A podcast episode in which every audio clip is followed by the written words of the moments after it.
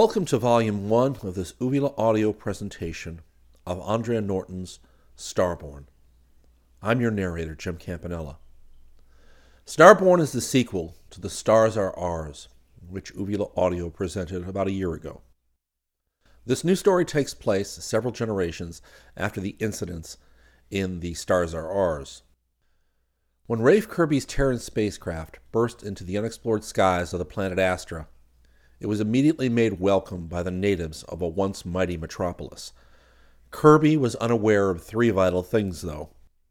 First, that Astra already harbored an Earth colony descended from refugees from the world of the previous century. Second, that this human colony was facing the greatest danger of their existence from the alien monsters who had once tyrannized Astra.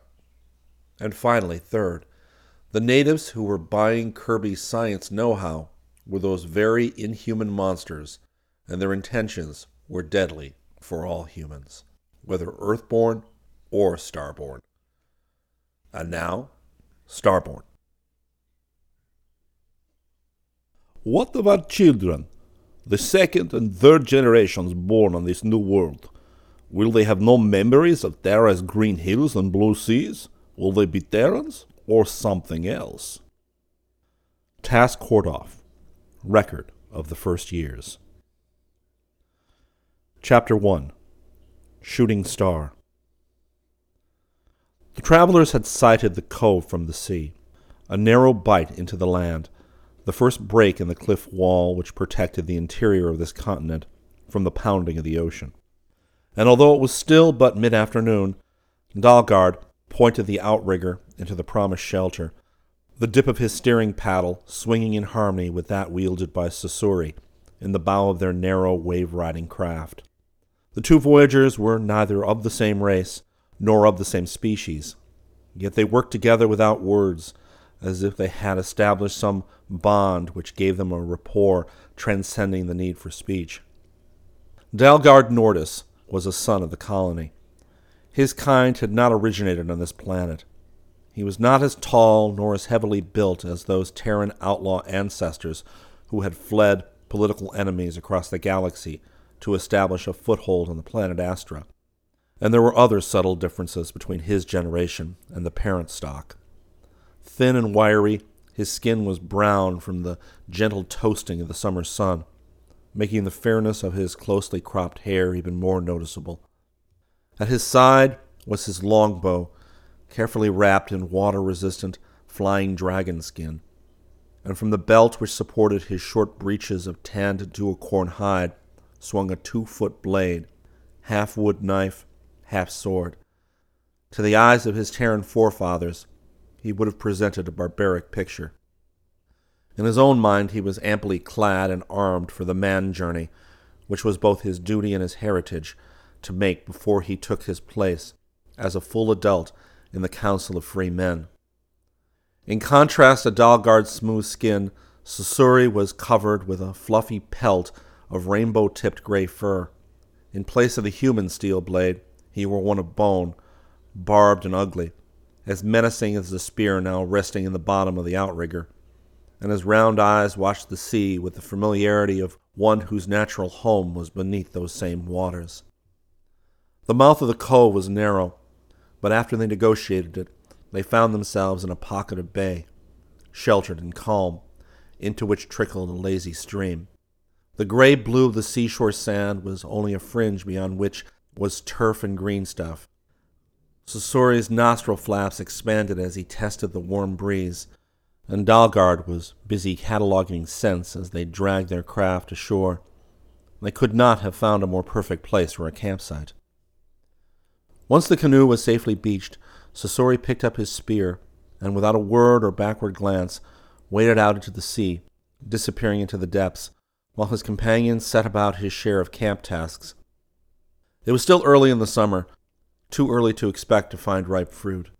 But Dalgard rummaged in his voyager's bag and brought out a half dozen crystal beads. He laid these out on a flat topped stone by the stream, seating himself cross legged beside it. To the onlooker, it would appear that the traveler was meditating. A wide winged living splotch of color fanned by overhead. There was a distant yap of sound. Dalgard neither looked nor listened, but perhaps a minute later, what he awaited arrived. A hopper, its red brown fur sleek and gleaming in the sun, its eternal curiosity drawing it, peering cautiously from the bushes. Dalgard made mind touch. The hoppers did not really think, at least not on the levels where communication was possible for the colonists. But sensations of friendship and goodwill could be broadcast, primitive ideas exchanged. The small animal, its human like front paws dangling over its creamy vest, came out fully into the open, black eyes flicking from the motionless Dalgard to the bright beads on the rock. But when one of those paws shot out to snatch the treasure, the traveler's hand was already cupped protectively over the hoard. Dalgard formed a mental picture and beamed it at the twenty inch creature before him. The hopper's ears twitched nervously, its blunt nose wrinkled, and then it bounded back into the brush, a weaving line of moving grass marking its retreat. Dalgard withdrew his hand from the beads. Through the years, the Astran colonists had come to recognize the virtues of patience. Perhaps the mutation had begun before they left their native world, or perhaps the change in temperament and nature had occurred in the minds and bodies of that determined handful of refugees as they rested in the frozen cold sleep while their ship bore them through the wide uncharted reaches of deep space for centuries of Terran time. How long that sleep had lasted, the survivors had never known, but those who had awakened on Astra were different.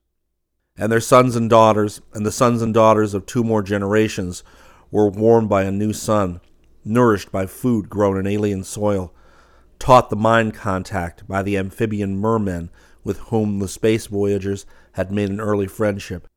Each succeeding child was more attuned to the new home and less tied to the far off world that he would never see. The colonists were not of the same breed as their fathers, their grandfathers, or great grandfathers. So, with other gifts, they also had a vast, time consuming patience, which could be a weapon or a tool as they pleased, not forgetting the instantaneous call to action, which was their older heritage. The hopper returned. On the rock beside the shining things it coveted, it dropped dried and shriveled fruit. Dalgard's fingers separated two of the gleaming marbles and rolled them toward the animal, who scooped them up with a chirp of delight. But it did not leave. Instead, it peered intently at the rest of the beads. Hoppers had their own form of intelligence, though it might not compare with that of humans, and this one was enterprising. In the end, it delivered three more loads of fruit from its burrow and took away all the beads, and both parties were well pleased with their bargains. Sasori splashed out of the sea with as little ado as he had entered. On the end of his spear twisted a fish. His fur slicked flat to his strongly muscled body began to dry in the air and fluff out while the sun awoke prismatic lights on the scales which covered his hands and feet. He dispatched the fish and cleaned it neatly, tossing the offal back into the water, where some shadowy things arose to tear at the unusual bounty. This, this is, is, not, not hunting, hunting ground. ground. His message formed in Dalgard's mind. That, that finned one had no fear of me. When we were right then and heading north, this is new land. Dalgard got to his feet. On either side, the cliffs, with their alternate bands of red, blue, yellow, and white strata, walled in this pocket. They would make far better timekeeping to the sea lanes, where it was not necessary to climb. And it was Dalgard's cherished plan to add more than just an inch or two to the explorer's map in the council hall. Each of the colony males was expected to make his man journey of discovery somewhere between his 18th and 20th year. He went alone, or if he formed an attachment with one of the mermen his own age, accompanied only by his knife brother. And from knowledge so gained, the still small group of exiles added to and expanded their information about their new home. Caution was drilled into them, for they were not the first masters of Astra, nor were they the masters now. There were the ruins left by those others, the race who had populated this planet until their own wars had completed their downfall. And the mermen, with their traditions of slavery and dark beginnings in the experimental pens of the older race, continued to insist that across the sea on the unknown western continent, those others still held on to the remnants of a degenerate civilization. Thus, the explorers from Homeport went out by ones and twos and used the fauna of the land as a means of gathering information. Hoppers could only remember yesterday dimly, and instinct took care of tomorrow. But what happened today sped from hopper to hopper and could warn by mind touch both merman and human. If one of the dread snake devils of the interior was on the hunting trail, the hoppers sped the warning. Their vast curiosity brought them to the fringe of any disturbance, and they passed the reason for it along. Dalgard knew there were a thousand eyes at his service whenever he wanted them.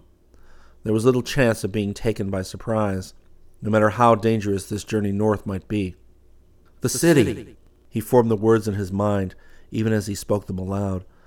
How far are we from it? The merman hunched his slim shoulders in the shrug of his race. Three days' travel, maybe five, and it was one of the accursed ones Though his furred face displayed no readable emotion, the sensation of distaste was plain. To such we have not returned since the days of falling fire. Dalgard was much acquainted with the ruins which lay not many miles from Homeport, and he knew that sprawling, devastated metropolis was not taboo to the mermen. But this other mysterious settlement he had recently heard of was still shunned by the sea people. Only Sasori and a few others of youthful years would consider a journey to explore that long forbidden section which their traditions labeled as dangerous land. The belief that he was about to venture into questionable territory had made Dalgard evasive when he reported his plans to the elders three days earlier. But since such trips were by tradition always thrusts into the unknown, they had not questioned him too much. All in all, Dalgard thought, watching Sasori flake the firm pink flesh from the fish, he might deem himself lucky, and this quest ordained. He went off to hack out armloads of grass and fashion the sleep mats for the sun warmed ground. They had eaten and were lounging in content on the soft sand just beyond the curl of the waves when Sasori lifted his head from his folded arms as if he listened. Like all those of his species, his vestigial ears were hidden deep in his fur and no longer served any real purpose. The mind touch served him in their stead. Dalgard caught his thought, though what had aroused his companion was too rare a thread to trouble his less acute senses. Runners in the dark. Dalgard frowned. It's still sun-time. What's disturbing them? To the eye, Sasori was still listening to that which his friend could not hear. They come from afar. They are on the move to find new hunting grounds. Dalgard sat up. To each and every scout from Homeport, the unusual was a warning, a signal to alert mind and body. The runners in the night, those furred monkey race of hunters who combed the moonless dark of Astra when most of the higher fauna were asleep, were very distantly related to Sasori's species, though the gap between them was that between highly civilized man and the jungle ape. The runners were harmless and shy, but they were noted also for clinging stubbornly to one particular district generation after generation. To find such a clan on the move into new territory was to be fronted with a puzzle it might be well to investigate. A snake devil, maybe? he suggested tentatively, forming a mind picture of the vicious reptilian danger which the colonist tried to kill on sight whenever and wherever encountered. His hand went to the knife at his belt. One met with weapons only that hissing hatred motivated by a brainless ferocity which did not know fear. But Sasori did not accept that explanation. He was sitting up, facing inland, where the thread of valley met the cliff wall, and seeing his absorption, Dalgard asked no distracting questions. After long moments came the answer. He got to his feet, shuffling through the sand in the curious little half dance which betrayed his agitation more strongly than his thoughts had done. No, no snake devil. The hoppers have no news, Dalgard said. Sasori gestured impatiently with one outflung hand. Do the hoppers wander far from their own nest mounds? Somewhere. There. He pointed to the left and north. There's trouble. Bad trouble. Tonight we shall speak with the runners and discover what it may be. Dalgard glanced about the camp with regret, but he made no protest as he reached for his bow and stripped off its protective casing. With a quiver of heavy duty arrows slung across his shoulder, he was ready to go following Sasori inland. The easy valley path ended less than a quarter of a mile from the sea, and they were fronted by a wall of rock with no other option than to climb. But the westering sun made plain every possible hand and foothold on its surface. When they stood at last on the heights and looked ahead, it was across a broken stretch of bare rock with the green of vegetation beckoning from at least a mile beyond. Sasori hesitated for only a moment or two, his round, almost featureless head turning slowly until he fixed on a northeasterly course, striking out unerringly as if he could already sight the goal. Dalgard fell in behind, looking over the country with a wary eye. This was just the type of land to harbor flying dragons, and while those pests were small, their lightning swift attack from above made them foes not to be disregarded. But all the flying birds he saw were two moth birds of delicate hues, engaging far over the sun baked rock in one of their graceful winged dances. They crossed the heights and came to the inland slope, a drop toward the central interior plains of the continent. As they plowed through the high grasses, Dalgard knew that they were under observation. Hoppers watched them. And once through a break in a line of trees, he saw a small herd of duocorns race into the shelter of a wood. The presence of those two horned creatures, so like the pictures he had seen of Terran horses, was insurance that the snake devils did not hunt in this district, for the swift footed duocorns were never found within a day's journey of their arch enemies. Late afternoon faded into the long summer twilight, and still Sasori kept on. As yet they had come across no traces of those others. Here were none of the domed farm buildings, the monorail tracks, or the other relics one could find about Homeport. This wide open land could have been always a wilderness, left to the animals of Astra for their own.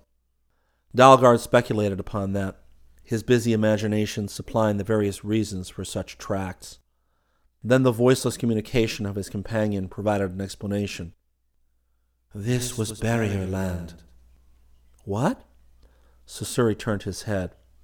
His round eyes, which blinked so seldom, stared into Dalgard's as if by the intensity of that gaze he could drive home deeper the point.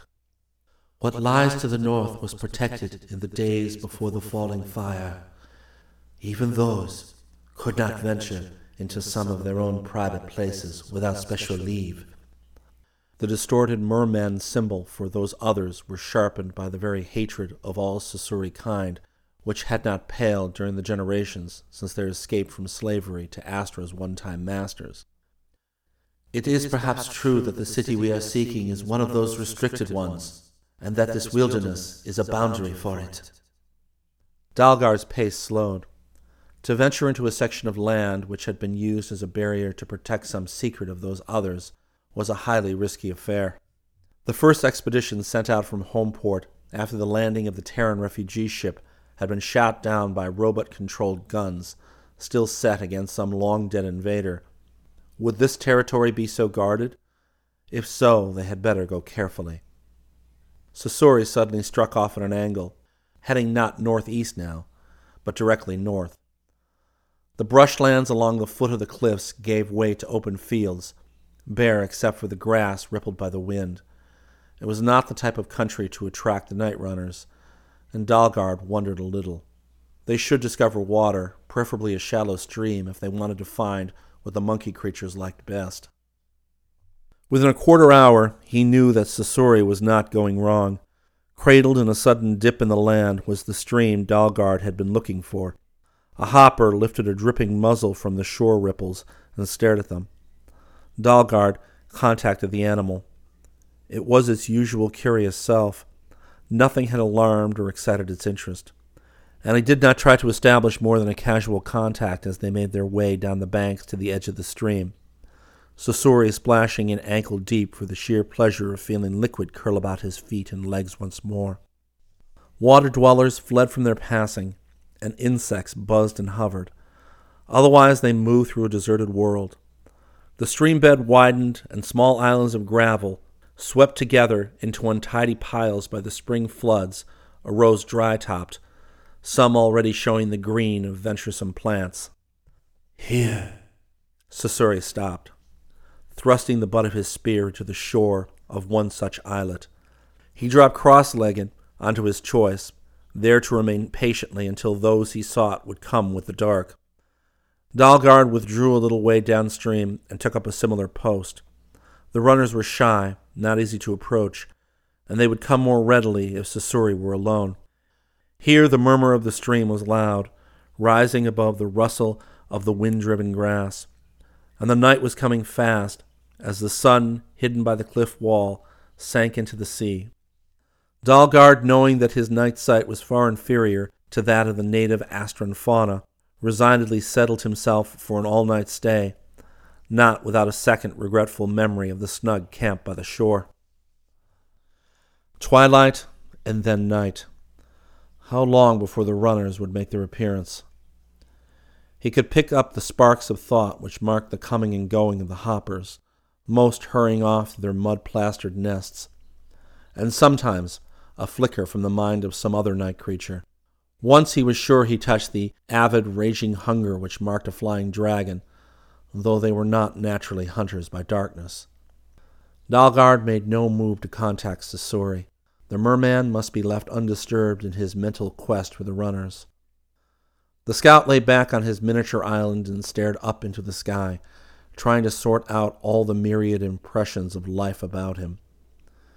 It was then that he saw it an arrow of fire streaking across the black bowl of Astra's night sky, a light so vivid, so alien that it brought him to his feet with a chill prickle of apprehension along his spine.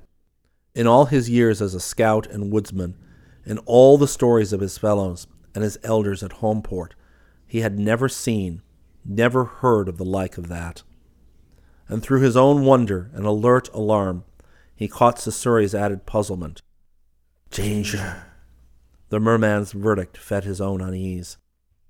Danger had crossed the night from east to west, and to the west lay what they had always feared. What was going to happen now? Chapter 2 Planetfall Rafe Kirby, flitter pilot and techneer, lay on the padded shock cushion of his assigned bunk and stared with wide, disillusioned eyes at the stretch of stark gray metal directly overhead. He tried to close his ears to the mutter of meaningless words coming from across the narrow cabin. Rafe had known from the moment his name had been drawn as crew member that the whole trip would be a gamble. A wild gamble with the odds all against them. RS 10. Those very numbers on the nose of the ship told part of the story ten exploring fingers thrust in turn out into the blackness of space. RS 3's fate was known. She had blossomed into a pinpoint of flame within the orbit of Mars. And RS 7 had clearly gone out of control while instruments on Terra could still pick up her broadcasts. Of the rest, well, none had yet returned. But the ships were built, manned by lot from the trainees, and sent out, one every five years, with all that had been learned from the previous job, each refinement the engineers could discover incorporated into the latest to rise from the launching cradle. Rafe closed his eyes with weary distaste. After months of being trapped inside her ever vibrating shell, he felt that he knew each and every rivet, seam, and plate in her only too well, and there was no reason yet to believe that the voyage would ever end. They would just go on and on through empty space until dead men manned a drifting hulk. He stopped himself. To picture that was a danger signal. Whenever his thoughts reached that particular point, Rafe tried to think of something else, to break the chain of dismal foreboding. But how? By joining in Wunstead's monologue of complaint and regret? Rafe had heard the same words over and over so often that they no longer had any meaning except as a series of sounds he might miss if the man who shared this pocket were suddenly stricken dumb. Should have never put in for trading. Wunstead's whine went up the scale. That was unoriginal enough. They had all had that same idea the minute after the sorter had plucked their names for crew inclusion. No matter what motive had led them into this stiff course of training the fabulous pay, a real interest in the project, the exploring fever Rafe did not believe that there was a single man whose heart had not sunk when he had been selected for flight. Even he who had dreamed all his life of the stars and the wonders which might lie just beyond the big jump had been honestly sick on the day he had shouldered his bag aboard and had first taken his place on this mat and waited dry mouthed and shivering for blast off. One lost all sense of time out here. They ate sparingly, slept when they could, tried to while away the endless hours artificially divided into set periods. But still, weeks might be months, or months weeks. They could have been years in space, or only days. All they knew was the unending monotony which dragged upon a man until he either lapsed into a dreamy rejection of his surroundings, as had Hamp and Floy, or flew into murderous rages, such as kept Morris in solitary confinement at present and no foreseeable end to the flight. Rafe breathed shallowly. The air was stale. He could almost taste it. It was difficult now to remember being in the open air under a sky, with fresh winds blowing about one.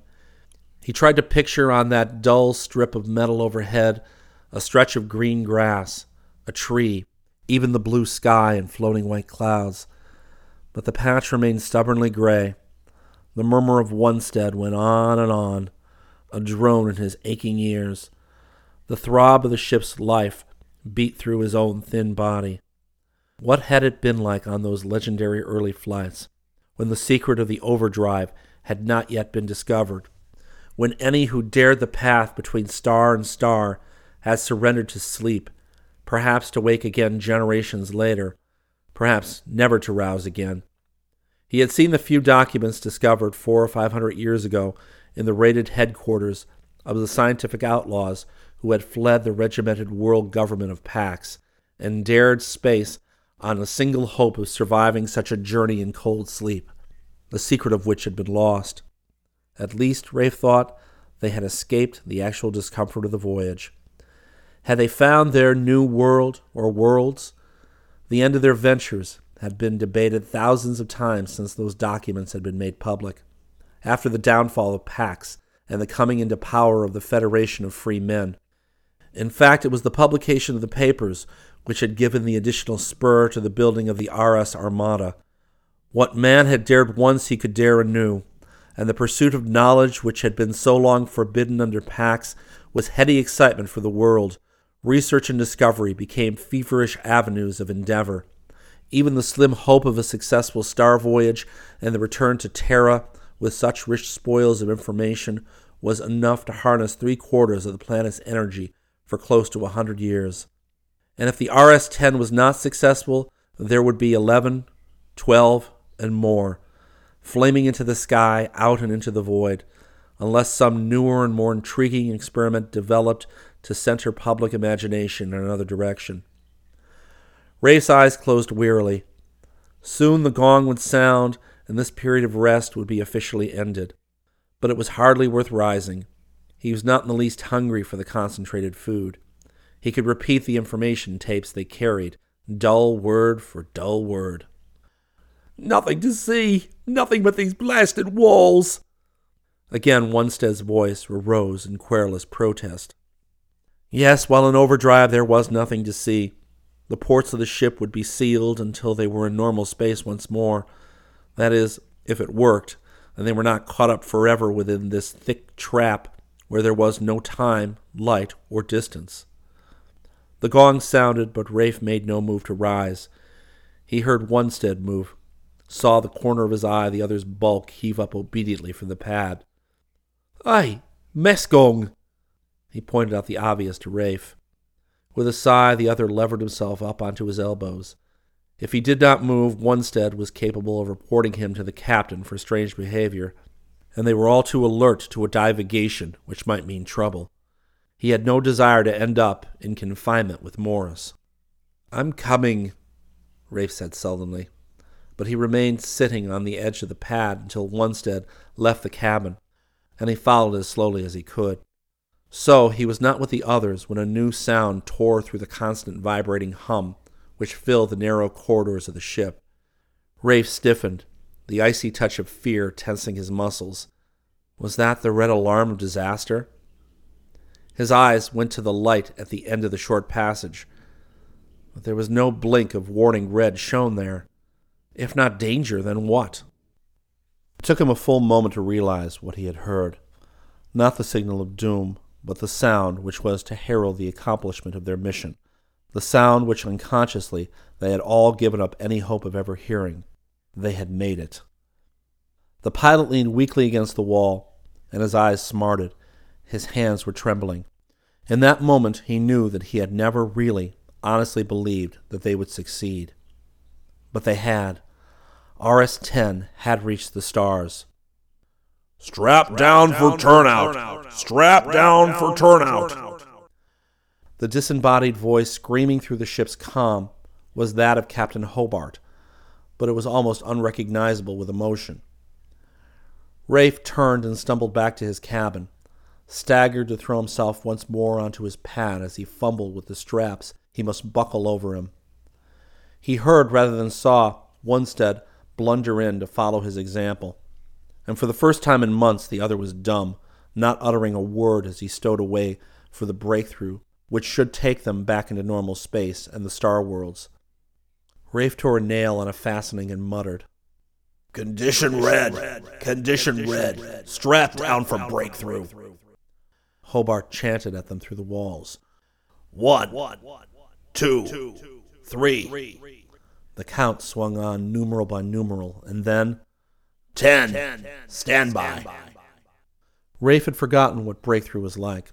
He had gone through it the first time when still under takeoff sedation.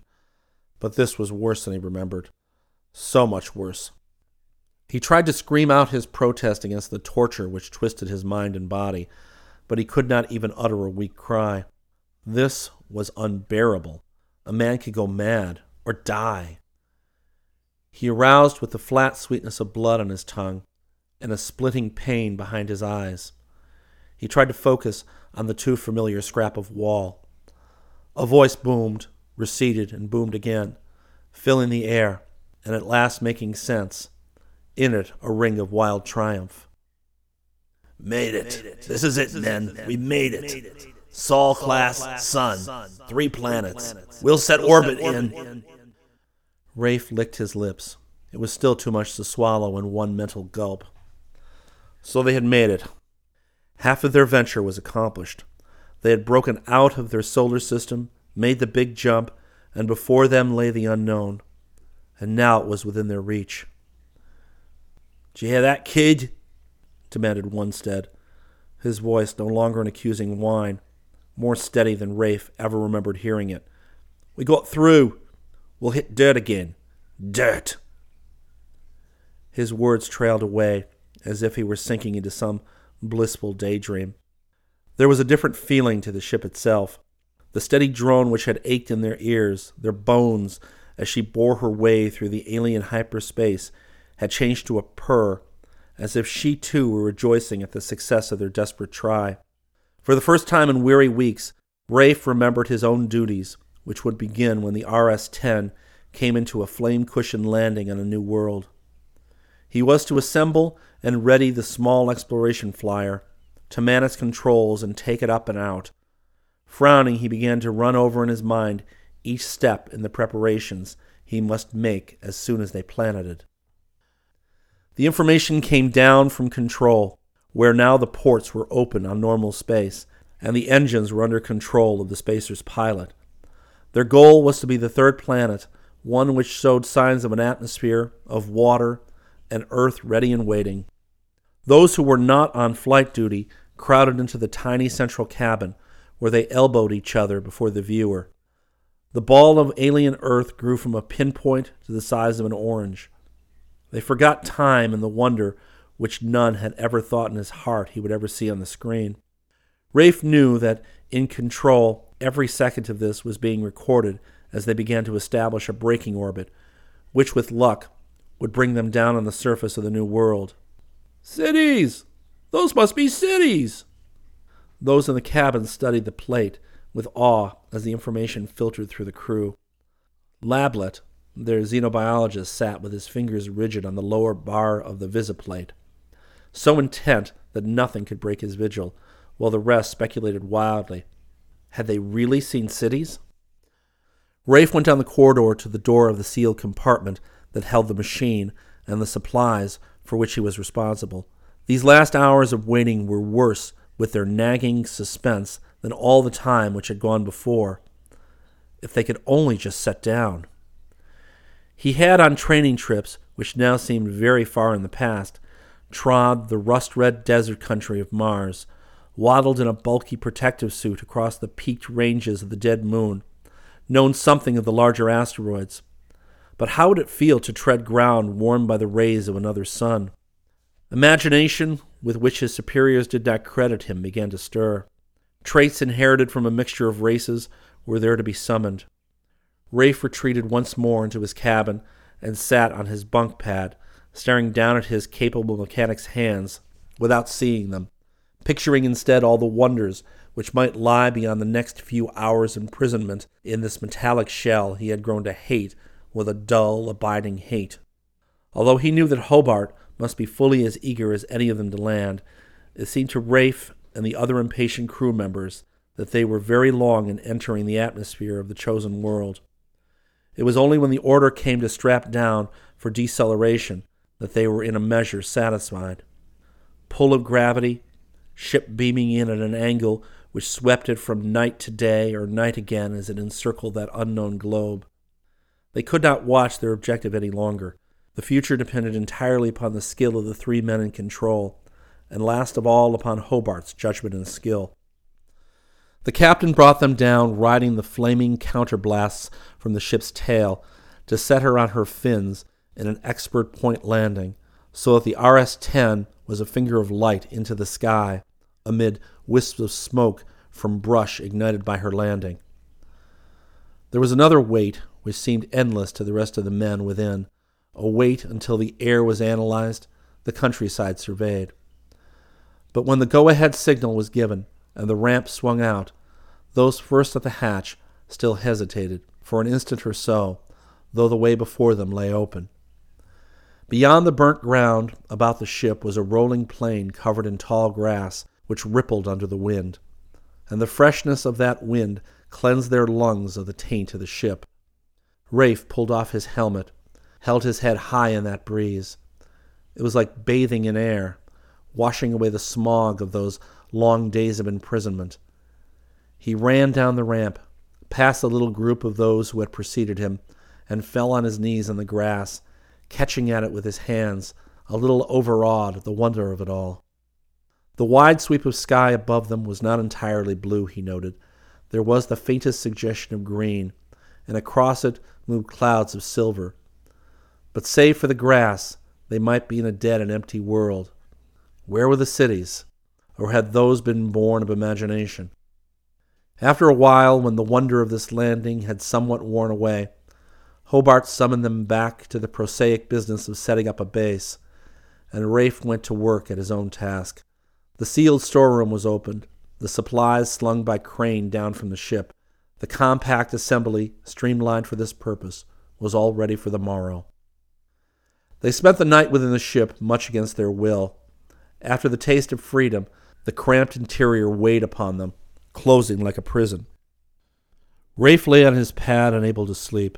It seemed to him he could hear, even through the heavy plates, the sigh of that refreshing wind, the call of the open world lying ready for them. Step by step in his mind, he went through the process of which he would be responsible the next day the uncrating of the small flyer, the assembling of frame and motor, and sometime in the midst of that survey, he did fall asleep, so deeply that Wunstead had to shake him awake in the morning. He bolted his food and was out at his job before it was far past dawn, but eager as he was to get to work, he paused to look at the earth scuffed up by his boots, to stare for a long moment at a stalk of tough grass, and remember with a thrill, which never lessened, that this was not native earth or grass. that he stood where none of his race or even of his kind had stood before, on a new planet in a new solar system. Rafe's expert training and instruction paid off. By evening, he had the flitter assembled, save for the motor, which still reposed on the turning block. One party had gone questing out into the grass and returned with the story of a stream hidden in a gash of the plain, and Wunstead carried the limp body of a rabbit sized furred creature that he had knocked over at the waterside. Acted time. Wunstead was proud of his kill. Stupid thing just stood and watched me while I let fly with a stone. Rafe picked up the little body. Its fur was red brown, plush thick, and very soft to the touch. The breast was creamy white, and the forepaws curiously short, with an uncanny resemblance to his own hands. Suddenly he wished that Wunstead had not killed it, though he supposed that Cho, their biologist, would be grateful. But the animal looked particularly defenseless. It would have been better not to mark their first day on this new world with a killing, even if it were the knocking over of a stupid rabbit thing.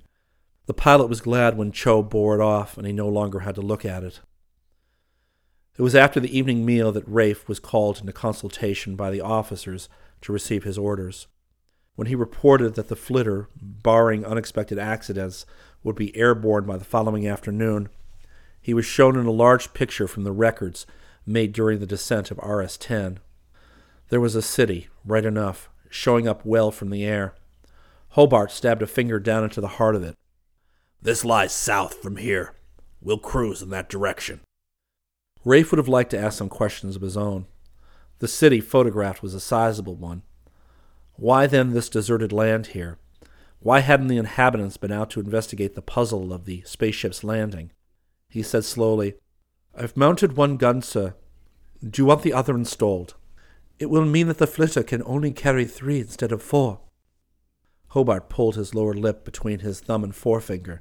He glanced at his lieutenant, then to Lablet, sitting quietly to one side. It was the latter who spoke. I'd say this shows definite traces of retrogression. He touched the photograph. The place may even be only a ruin. Very well. Leave off the other gun, Hobart ordered crisply, and be ready to fly at dawn after tomorrow with full field kit. Your shore shall have at least a thousand mile cruising radius. Rafe suppressed a shrug. How could he tell? How could you tell what any machine would do under new conditions? The flitter had been put through every possible test in his home world. Whether she would perform as perfectly here was another matter. They thought she would, sir, he replied. I'll take her up for a shakedown run after tomorrow, after the motor is installed. Captain Hobart dismissed him with a nod, and Rafe was glad to clatter down ladders into the cool evening once more.